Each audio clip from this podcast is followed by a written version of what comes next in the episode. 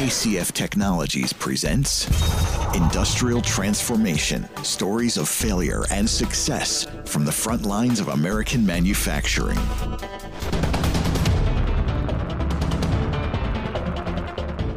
Welcome back.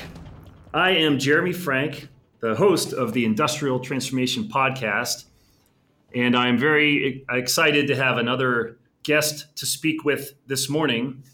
Our guest is Mike Ruszkowski, who is the Senior Program Manager at the Electric Power Research Institute, known in the industry of power generation as EPRI. And for those who have been following along, this is the fourth installment of a four part series where we've been taking a deep dive into some of the important happenings in the in the modern and future electric power generation sector. Uh, we've talked with Lauren Poindexter of Ameren Callaway, who is in innovation for, for both nuclear and uh, fossil power plants. Then we've talked with Jason Babik of Westinghouse about the innovative things happening there. And then we've talked with our own Adam Dalo, who has worked in the power gen industry, uh, in, in nuclear specifically, and has now been driving change from inside a technology company. Now I'm very pleased to be able to speak with Mike Ruszkowski, who is at the center of the organization that globally drives innovation and change for the power gen sector. So, Mike, welcome to the podcast. Uh, thank you, Jeremy. I'm really excited to to talk with you um, around you know what KCF has been involved with and where we see the, the, the power industry going on a global scale. Wonderful. Yeah, I'm really really glad to have gotten to know you only fairly recently, but I've you know, I've known EPRI for quite some time, and I, I understand. I think I understand the, the mission and purpose of, of EPRI, but can you tell us just a little bit, uh, introduce us to EPRI, and then also just your, your specific role within EPRI? Yeah, absolutely. So, like you said, the Electric Power Research Institute, but EPRI in general is um, it's a global nonprofit research and development organization that's really looking at all aspects of the power industry. So the the, the power producing assets from a, a, fossil side, renewable side, and nuclear side, all the way down to the meter to the end user from a residential and commercial side, and everything in between. And you know, we we were kind of we were born out of uh, a blackout in New York City back in uh, the 1960s, and uh, the the, inst- the industry came together and said we need somebody to be looking long term because our our focus is is really immediate needs for our customers and our equipment. So in the 70s, EPRI was born, and we've always we've always had this approach of looking beyond the horizon and and and looking at where the industry is going that maybe the the the, the stakeholders and the and the the companies involved don't have that far line of sight because they can't because they have to worry about the day-to-day immediate needs. So mike i just i'm, I'm really interested if you know the story I'd, I'd be curious to hear a little bit about what you know what that incident was in the 60s that uh, that tripped off the need for epri. Sure. So you know what happened was it was uh, a maintenance issues and lack of asset management that led to a blackout up in you know the Northeast in particular, affecting New York City, um, which ironically both my parents are from New York City and were in that area during the blackout, and you know because companies were really focusing in on the the, the end product and and the, the, the bottom dollar, it was it was identified across you know it was self-identified by the industry that there was a need for you know a, a company or an institute to be looking long-term research for the better of the overall you know power industry um, that was kind of detached from uh, in particular utility or even from the government. And that's where the nonprofit you know electric power research institute kind of was born out of out of that blackout. Okay that's wild. I mean there's so many ironies to unpack there just that it's you know so what is that uh, 60 years ago in, uh, in the very place where you know Thomas Edison pioneered electric power generation with you know Nikola Tesla. We were talking about that in the in the, the Westinghouse interview. Um, but then you know here we are. So so the you have the the incident that that is maintenance driven and triggers the need for EPRI. Here we are, 60 years later, dealing with the same stuff. Although obviously we've made a lot of progress. there's still a lot of challenges out there. And then and then on top of that, we're in these the times of this COVID crisis that are putting particular stress on that exact type of thing. You know, maintenance and and uh, the ability to keep machinery operating. I'm curious, what are you take us to the present? What are you seeing in terms of EPRI's interaction with these these utilities trying to operate through this COVID crisis? So it's actually a, a great question, and I kind of want to take a step back to to almost a little bit pre COVID because we've seen such a dramatic shift in how power is being used around the world. Um, you know, we we always talk about it, EPRI, and I'm sure anybody that's in the power industry has has heard the term the duck curve, looking at when demand is needed more, you know, normally in the morning and then towards the afternoon as people are arriving at work and, and leaving work. And um, you know, with the on with the onset of continued development of renewables and you know gas prices being as low as they are, we've seen a shift of you know less overall demand, but a higher peak and lower valleys, which then means the ramp rate is substantially higher. So less power is needed, but when it's needed, it's needed quicker. So we've seen that that you know that effect on the power industry on how you manage your assets. Now, fast forward to like you said, Jeremy, to to the COVID you know times. Now you're still trying to maintain that.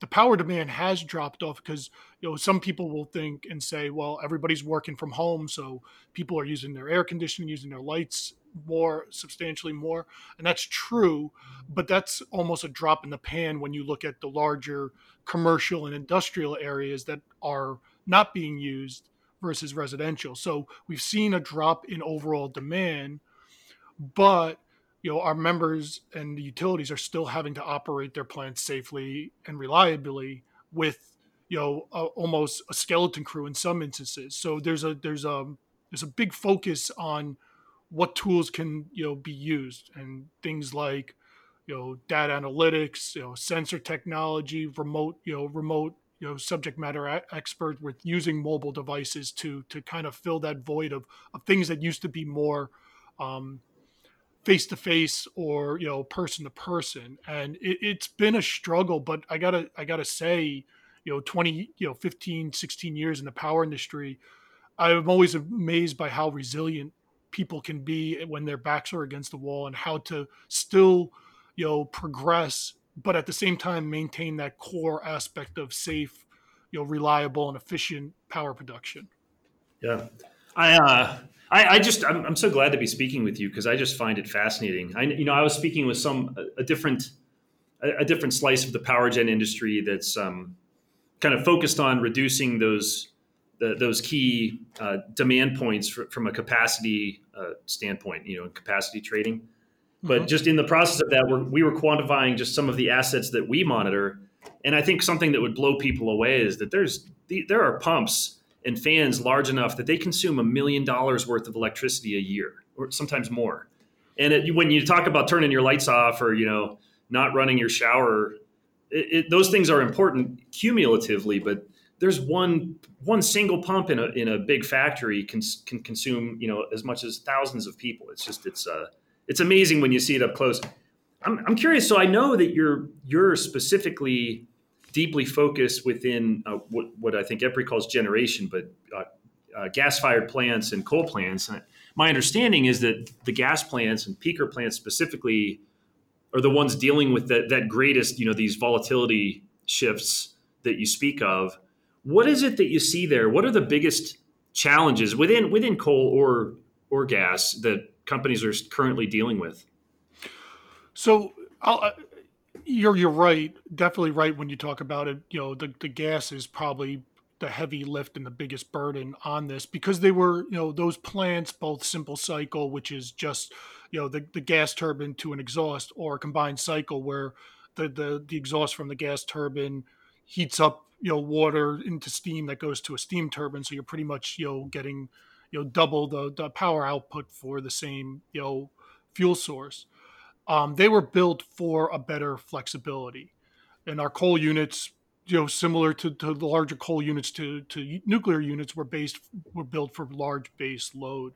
So they're both getting you know they're both feeling this effect. Um, for the coal plants, it's interesting. You know, I don't think it's any surprise or to anybody that yes, coal plants are retiring not only you know in the U.S. but worldwide. You know, many companies have come out with you know reduction of their carbon footprint by 2030, 2040, 2050, and, an easy way to do that obviously is you know you know the, the the retirement of coal plants. However, there are still valuable you know coal assets out there that are being used in a flexibility you know flexible operation mode and you know they've had to make changes to, to, to controls to their their automation to how the operators work with the equipment. Whereas you know a gas plant is a little more automated because they're a little newer i guess. It's it's interesting when you say new in the power industry that's usually 20 years or less. So hmm. you know for us in a world that you know old is you know your cell phone is two years old that's old you know new in the power industry is definitely a different take on it. But you know from the coal side i think the biggest you know struggles we see is just you know the the efficiency you know having that right fuel source and and and really you're limited in some instances it's a it's a it's a catch 22 you're limited on how low you can go in power and how quickly you can ramp up based on your environmental controls on a coal plant. But those environmental controls, such as you know a, a, flue gas desulfurization for your SO2 or selective catalytic reactor for your your your NOx your NOx, are needed just to keep that plant online. So you're limited by that. From a from a from a gas plant, I, I think the limitations really come to, you know, you're it's really about the people, the amount of people. And, and what I mean is at a coal plant and a nuclear plant, uh, I'll use a nuclear plant as an example. You know, for a 2000 megawatt dual unit plant, you would probably have about 1,000 to 1,200 people on site, which means you have a fully vetted maintenance staff, fully vetted engineering staff. At a coal plant, you may be in 100 to 150 people for, you know, 500 megawatt, 600 megawatt plant for a, a, two unit combined cycle plant that's maybe around 800 to 1000 megawatts you're talking of a total staff of maybe 30 more likely around 20 so you're limited on what you can maintain and what you can operate. And granted these plants were made for some flexibility. They're not made to be started or stopped you know seven eight nine times a week so you're you're you're straining the design, the engineering design aspects of some of your equipment, and how do you, and this is where the, the the data analytics comes into play is how do you get ahead of that curve? So not everything you're doing is reactive because if anybody's lived in a reactive world, you never get ahead. It's always going to be a downhill snowball effect. Yeah. Well, I know it well, and it's it's just so interesting because I, you know, I'm actually looking out my window. We're we're adjacent to campus at Penn State University, and we've had a collaborative re- relationship with the Penn State steam plant uh, uh, for um, well over a decade. But it's a combined cycle and now a, a cogeneration plant also, where they take the the, the waste uh, steam heat and pipe it throughout campus to, to heat the buildings. They, uh, in fact, it's a funny thing. They uh, on campus, if you ever walk on Penn State in the wintertime, the sidewalks never have snow on them because they very intelligently laid that out so the steam heats the sidewalks. But from a power standpoint, it's it's really quite a state of the art thing. And they went through that change. So when I was in grad school, it was a coal plant, and they used to mm-hmm. truck the coal in from Kentucky, and you'd see I don't know thirty trucks come down College Avenue every day, and there was dust all over the wall or the windows of the engineering building from our co-founder Gary Koopmann. We used to talk, talk about that. Anyway, they went through that, and they, it's now a, a gas-fired um, cogen plant and they we so we see that same thing here with the reduced staff. A couple questions. I mean, so when you're in, I mean, we know we're we're especially deep on you know the balance of plant equipment, the the ID fans, FD fans, boiler feed water pumps, even the valves, things like that. And that's the stuff that I think you know if you're operating on a skeleton crew, from my observations, that's the stuff that really bites you because it's just not possible to have a you know you can't stand there and babysit all the pumps and fans and, and smaller equipment throughout a, a large plant. Mm-hmm. So what do you what do you do? I mean, and I also know that you know the power gen industry uh, across you know coal, nuclear, and, and gas has been uh, really a laggard in terms of adopting this technology, at least in our experience. So most of them are flying blind. What what do you see? Like, what do you do? What are the risks if you have a a fan or a pump fail catastrophically, and you're dealing with it reactively? Like, what are the consequences that people are then faced with? Uh, I mean, it, it, it's a great question. I think you really you you hit the nail on the head when you talk balance of plant equipment. Um, you know, you know, just you know, prepping for this, I, I, listened to the previous webcast, and it was really interesting listening to Jason from uh, West Westinghouse talk about, you know, with with the larger units, you know, when you look at the the steam turbines and the generators, and you know, even the the you know some of the larger transformers, they've always had that sensor capability because you know, for lack of a better term, they're really expensive, and people don't want to replace it, so it's easier to put money up front to know what's going on and what's the health of that piece of equipment. But previously, even going back maybe a decade ago, it wasn't cost feasible to to have additional sensors and information coming from your balance of plant equipment. Maybe your your boiler feed pump because that's a critical thing, but more times than not, it wasn't the major critical equipment that that that led to issues. It's like you said, the valving, the pumps, the fans and people I don't think people in the industry think of it this way, but sometimes people forget that it's all interconnected. You know, if you had I'll use a perfect example with a with a with a coal plant, you know, we have these, these we have these fans that strictly just move air from the outside into the coal mill to make the to get the right measurement of air to fuel ratio so you get the right you know burn rate and right you know you know right flame intensity in your boiler now if that fan goes down it may be a minor fan but now you're not getting the right rate which means you may not be able to use that coal mill which means you might have to take that coal mill off. Now more than likely the plant has you know repetitiveness built in but if one of the other ones is down now you're derated. So the impact can be seen from a power output which then you know correlates to you know financial and it's not just the financial aspect of loss of megawatts output. Now you have to take into account, um, you know, reactive maintenance is always more expensive than preventive maintenance. So now you're now you're circling to either bring people in on overtime in house or reach out to contractors. Now, if you you might need to be build scaffolding, you're going to have to do. You might have to take other equipment off, which is then going to reduce your your your power output even more.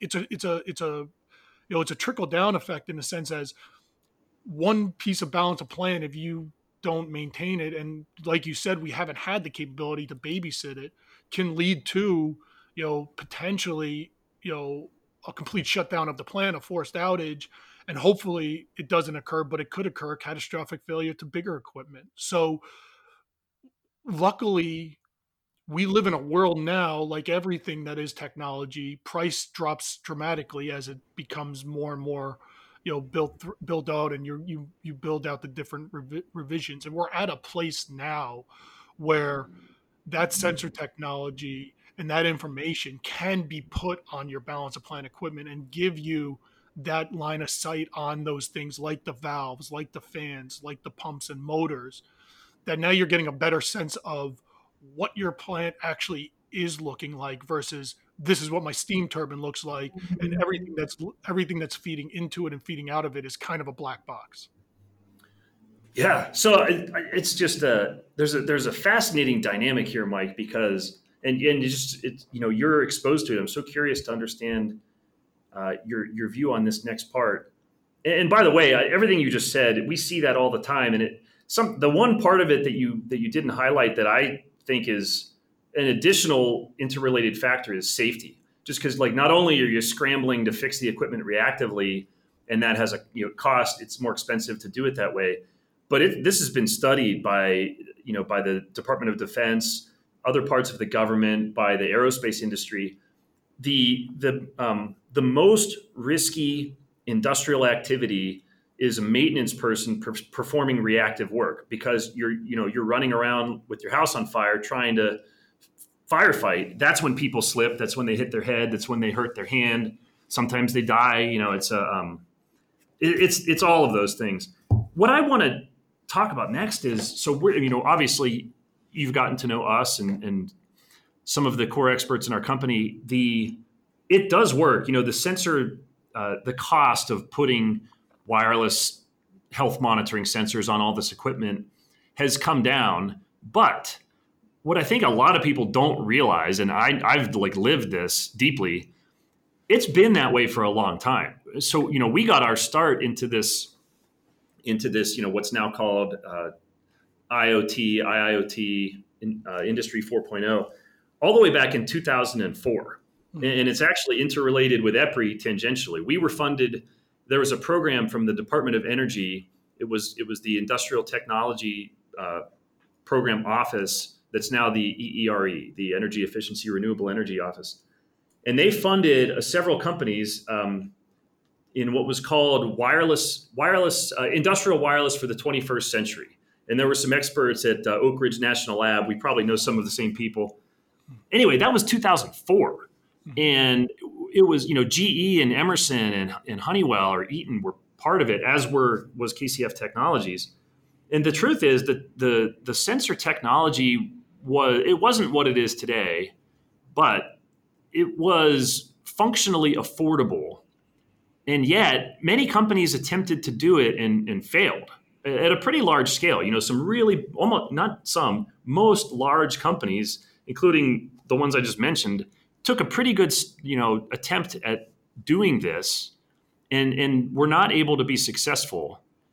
And I'm I'm curious you know, I have my own point of view on it, but I'm curious, you know, especially from 2010 on, 2015 for sure, the technology has not been the holdup. It's not about being able to put a little wireless sensor on a machine and solve the problem.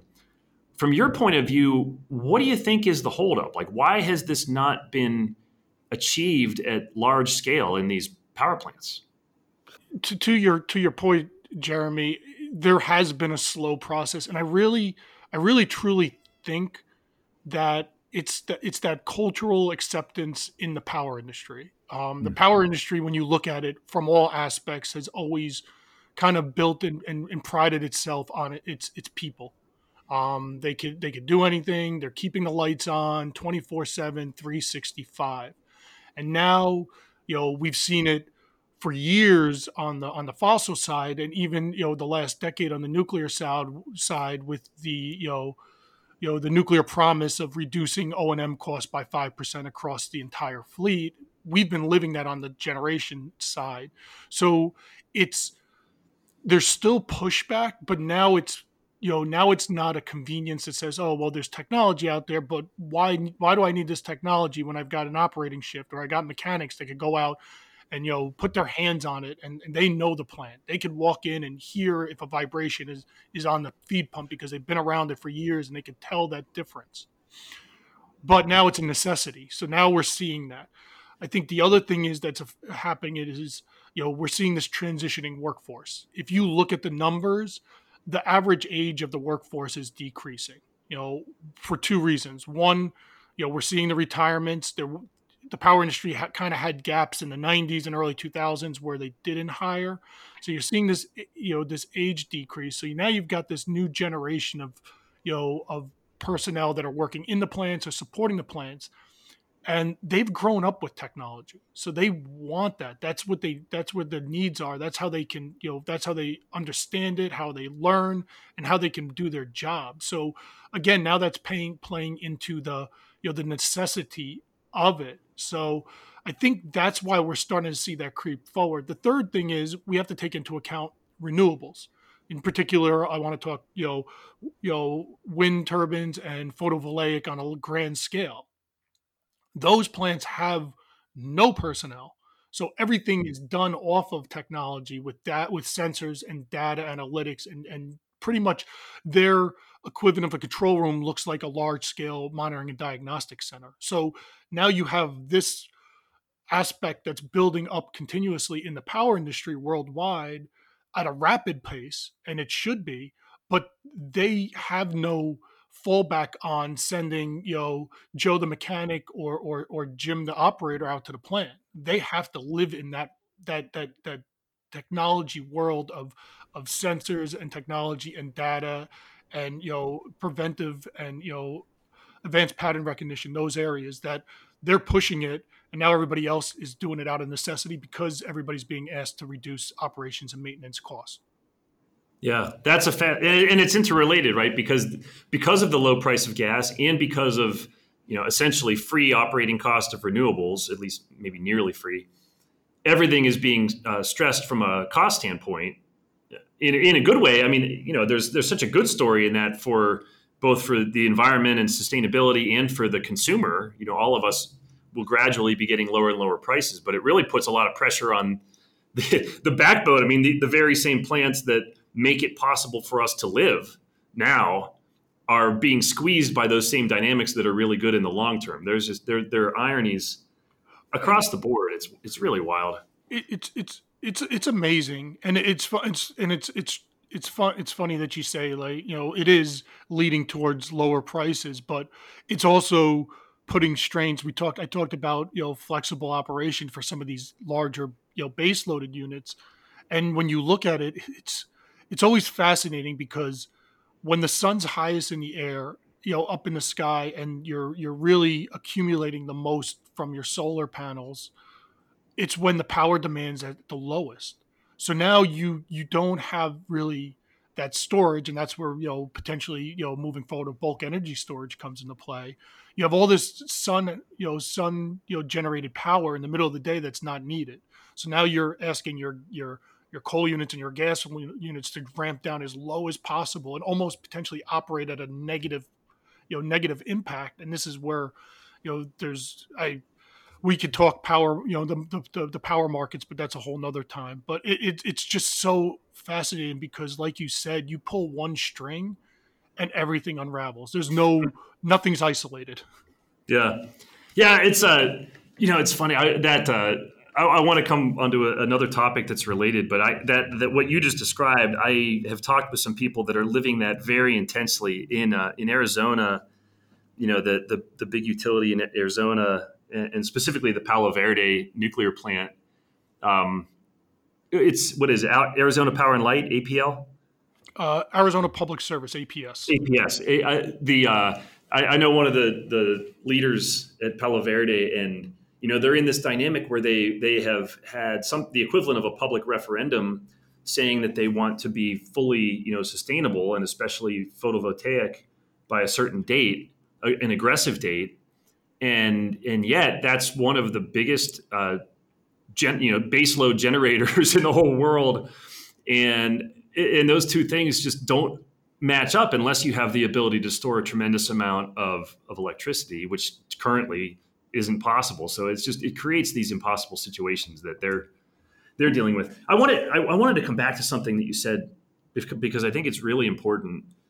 And and we, by the way, you know the the the I, I guess I would say lethargy or, or, reluctance for the power gen industry to adopt these you know these at this point proven technology. There's not many companies that can do it, but those that can, it's proven. I mean, this works. The uh, the different sectors, you know, you can we have exposure to that, and there's ironies there too, where the, um, you know, for example, like ten years ago, we actually looked at this strategically and had had poked at a number of industries, and we concluded at the time that there were three sectors that were the best ones to focus on: uh, power generation, uh, you, you, like utilities with a primary focus on universities, like uh, commercial buildings, basically and uh, and district energy facilities, and then um, paper, paper and pulp. And of those three, we basically gave up on power gen and, and university utilities for a while, like years. And and paper has has you know been a steady uptake. I mean, there are paper plants where we we have thousands and thousands of sensors in single plants, and companies have installed you know across their whole base. Yet power gen and, and oil and gas, you know, oil and gas so many people have described to me the same dynamic in oil and gas that you have in power gen, which is that you know it's they're just used to the same old way of doing things. They're reluctant to change, and yet our experience has been that when we hit a tipping point, particularly in the upstream sector, they have been the fastest and the best at adopting the new technology. Mm-hmm. And, and, so I, I think a lot of it does come down to the people. The wild thing about power gen, when you talked about manpower, is that is that there is sort of like this magical bridge because you know you have the younger workforce and they're more they're more embracing of technology however you know as well as i do that many times that piece of equipment was installed in 1920 and the, the guy who's been working in the plant since 1972 he knows a lot about how to make that machine that pump or fan run in a healthy way. And what's amazing is because of the connectivity of the data like having it in the cloud you can actually bridge that gap from the the experienced person to the new person leveraging technology if you can just convince them to use it. You know you you can actually listen to the health of, of the machine remotely and then he can talk to the young engineer and say look this is the funny sound. Out of all the sounds it's making this is the sound that means that the bearing is failing or that it's imbalanced or whatever. And and, and it, it, that's the way it works. I mean we see that particularly in the covid time you know because those guys are, are probably the most stressed part of the workforce during COVID as well. Yeah, and, and, and I know as we we've talked over the last couple weeks and talking about you know y- you and your team and how you've worked. I always I found it I always find it fascinating to talk about other industries, like talking about the, the, the paper and pulp and how we have this being in the power industry since I've got out of college. We always have this aura of hey, we're you know we're the we're the tip of the spear. We're keeping the lights on, but you know you look at other industries that are you know similar heavy industry heavy you know heavy equipment industries that have been able to make these changes and you know it, it's it's a great analogy you talk about of being able to take the information off of the equipment and understand and kind of make that that connection between you know the mechanic that's been working on it for 20 plus years with the new engineer strictly through looking at the looking at the data and building off of the experience that was in the past. The one nice thing about the data i think is you know it takes away the um maybe i don't want to say bad habits but you know what one of the things that we always concern sometimes have a concern about is and it comes back to the key point you talked about with safety is you work around the equipment so much that you understand it you know what it's telling you you know how to maintain it. You also know the ways of maybe work the workarounds to to to do it a little more efficiently. And now you you're you're shuffling forward with a, a, a new mechanic or a new engineer and they'll they could understand the information, but they don't know those workarounds, and that's where you get into a, a potential of safety, and that's why the the information is key because it's going to make everybody do it the same way um, and learn from those other things. You know, build in the fact that hey, when you see this uptick in this acoustic you know signature, this is usually saying that your inboard bearings going off, and here's a list of what could potentially leading to that. It could be debris, it could be wear, it could be you know you know uh, improper lubrication and then you start pulling that thread. Well when's the last time a lube analysis lube oil analysis was done? When's the last time that bearing was changed? Check the work order. Did it have you know did it have the proper steps? Was everything done? Was anything noted when they when they replaced it? You know and that's where we're getting to. The next step is for the technology to do all that work and come back to the, the engineer and say hey your bearings going because the oil that you put in was not the correct oil. Here, the work order has been put in play to change that out for tomorrow on day shift. And oh, by the way, we've shut that pump off and went to the backup. And now the engineer just has to monitor and keep track of it. That's mm. where we need to get. I like that. Yeah, you know, and it's it's interesting just with all the buzz of the you know industry 4.0. There, there's a lot of people talking about that but one of the dynamics I see is that they're skipping the hard work of actually getting that, wh- whether it's tribal knowledge or bad habits or intelligence and intuition. It's it's both, you know. Uh, but it's but in each particular case, it's one or the other. The hard work of actually getting that knowledge out of the people who know the machinery, in my experience, that that's been one of the main failings of those that have attempted whether you call it IoT or industry or industry 4.0 if you don't do the hard work of actually solving real problems in real plants, then you, you simply you can't get to that future state, and mm-hmm. that's that's something we've just been experiencing uh, deeply. Yeah, I mean, and it's a good point. It's it's the hardest thing for two reasons. One, sometimes some of that information is difficult to extract, and sometimes, you know, that that individual is holding on to that information because that's their you know that's their golden nugget. That's that that information is what's going to keep them viable at the plant because people see technology as not a you know not as a tool to help, but as a you know as for a lack of a better term metaphor, the you know Skynet of Terminator Two. It's going to replace me. right. that's not the where we need. That's not where we need to be.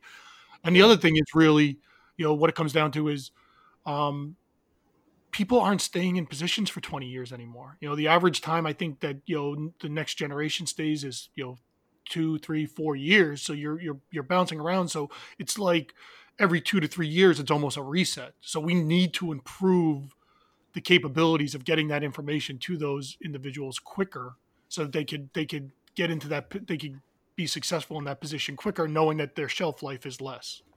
Yeah, I uh, I, I could continue this conversation for I think hours, Mike. I, I find this just fascinating. Uh, the just to start wrapping it up because we are uh, running out of time.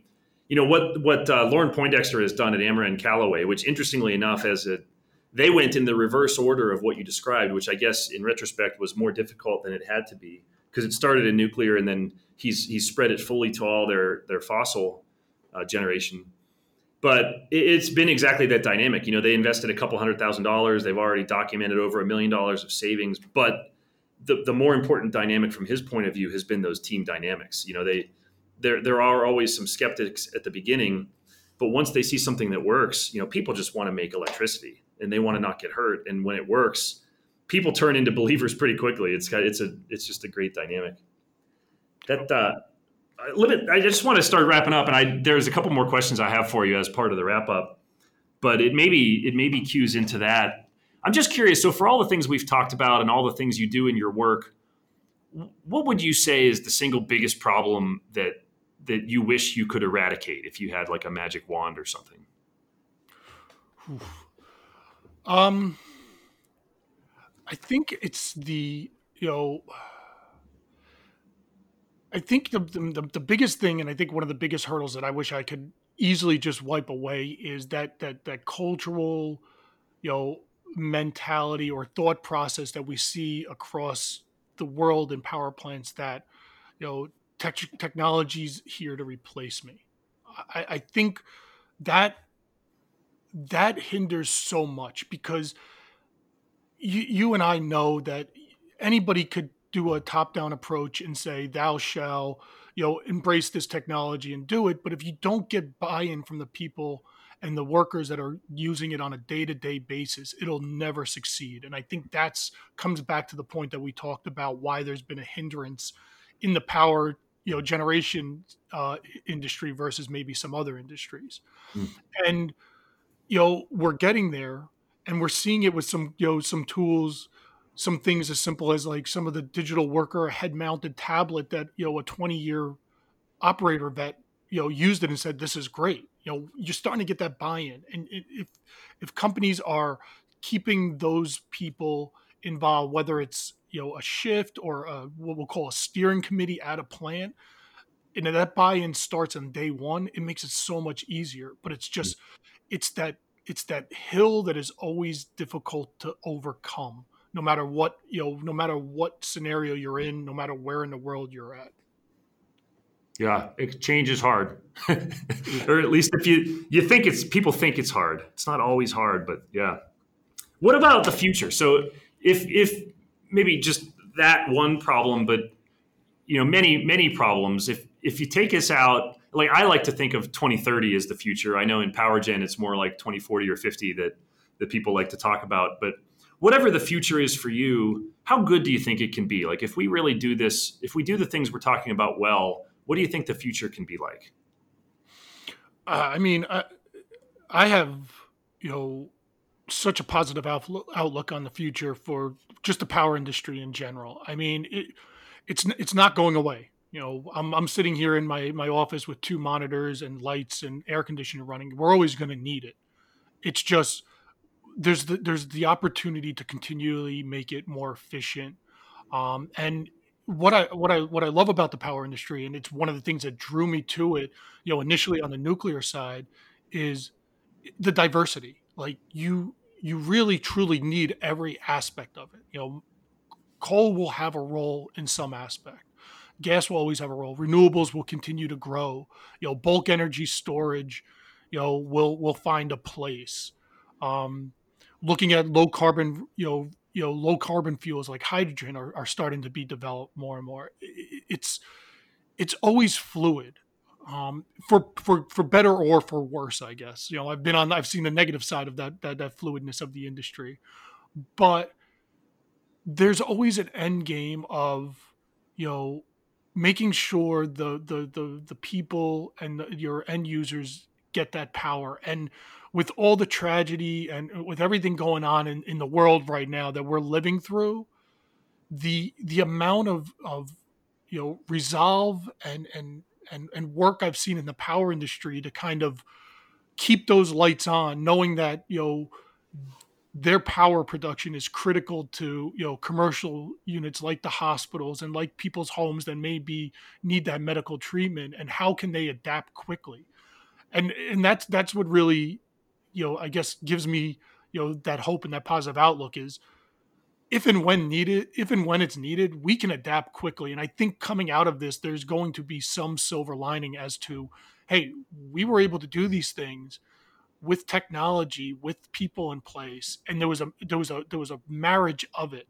And how do we keep that? How do we take that from a you know uh, uh, an incident of a pandemic, but build it into our, our daily business plan and, and move forward with it. And that's, you know, that's, that's my po- positive outlook.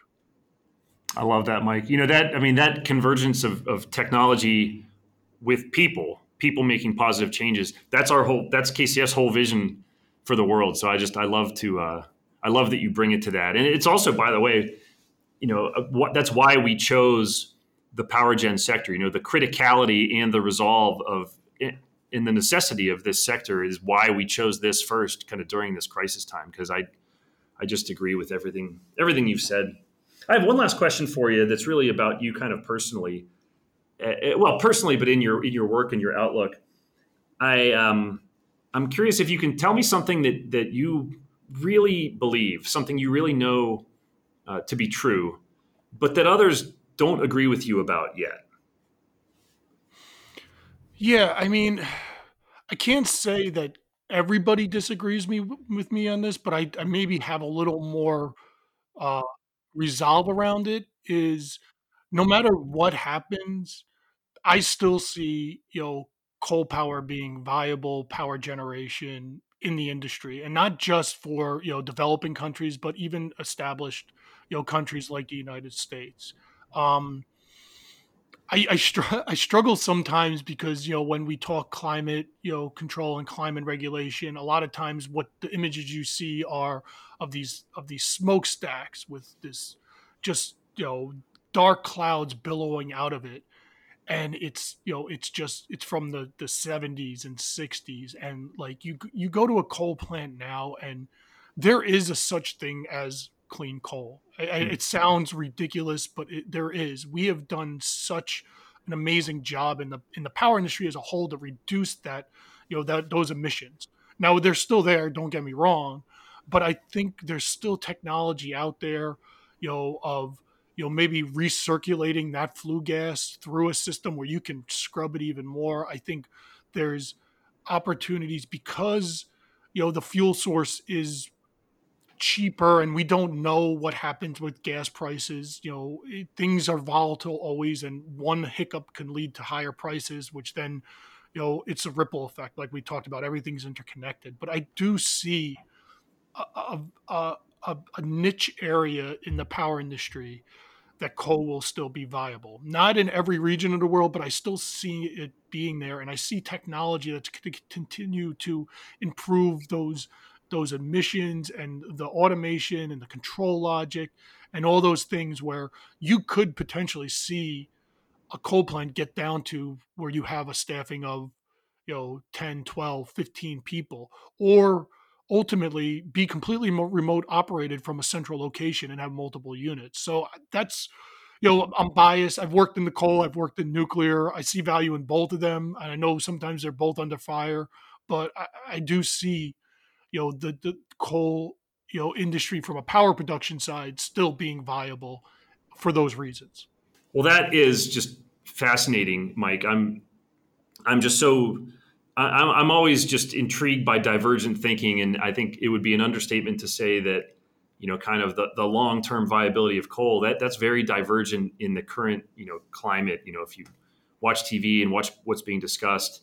But I think, you know, it's the experts who take the effort, uh, put in the effort to understand the real facts who know. And that's something I'll, I'll actually personally have to educate myself a bit more about. So I, I really appreciate you sharing that um, and I, I, just appreciate this discussion. I really feel like I could talk to you for several hours about these topics, and maybe we'll double. I will certainly be talking to each other, um, but maybe a future interview again for some more follow up. But I, we do have to wrap up. I want to say thank you very much for for being on the Industrial Transformation Podcast. Do you have anything that you'd like to to say or share in closing?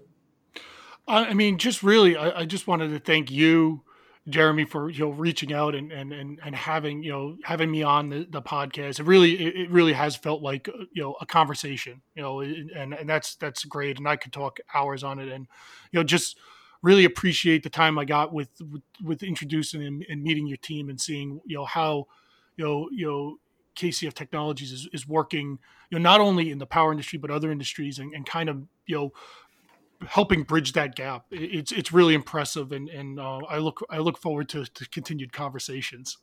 Yeah, likewise. Well, thank you so much for your time and the and the and the work that you do, Mike, uh, yourself and uh, with the Electric Power Research Institute uh, broadly. I, uh, I I very much enjoyed this conversation, and we'll look forward to catching up next time. This is the Industrial Transformation Podcast, and I'm Jeremy Frank. Thanks for listening to the Industrial Transformation Podcast, a production of Business Builders Media. Learn more about how KCF can help you on your industrial transformation journey at kcftech.com and check out more shows on businessbuildersmedia.com.